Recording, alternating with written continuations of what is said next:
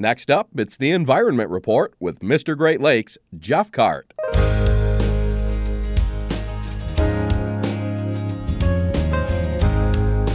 The U.S. Department of Defense will install two more groundwater treatment systems in Oscoda to address PFAS contamination. U.S. Representative Elissa Slotkin of Lansing calls the announcement a milestone moment for Oscoda. The new groundwater treatment systems are in addition to two others announced in August. Slotkin says the additional systems represent an even larger investment than those announced previously and were developed in coordination with community experts. Oscoda and other communities surrounding the now closed Wurtsmith Air Force Base have been found to have groundwater containing PFAS levels far greater than those deemed safe by the U.S. Environmental Protection Agency.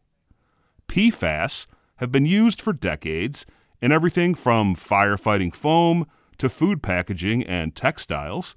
The compounds don't degrade over time and are linked to human health issues, including cancer. Environmentalists say the groundwater treatment systems will help prevent PFAS from spreading into the Clarks Marsh area and the Au Sable River near the former Air Force Base on the shores of Lake Huron. The Federal National Oceanic and Atmospheric Administration recently summarized data about low ice coverage on the Great Lakes. Some highlights include the average ice cover for the five lakes between January 1st and January 15th was 1.4%. This is the second lowest on record for that time period since 1973. On average, the Great Lakes experience a basin wide maximum in annual ice coverage of about 53%.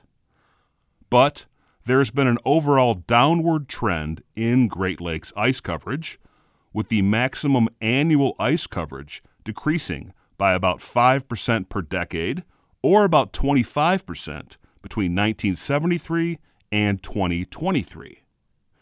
It's not unusual to see low ice coverage early in the season.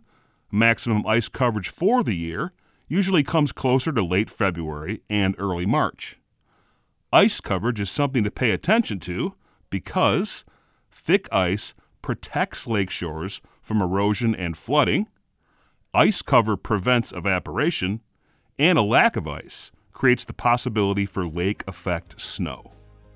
More information is online at research.noaa.gov. This has been the Environment Report. For information on these and other stories, see MrGreatLakes.com. For Delta College Public Radio, I'm Jeff Kart.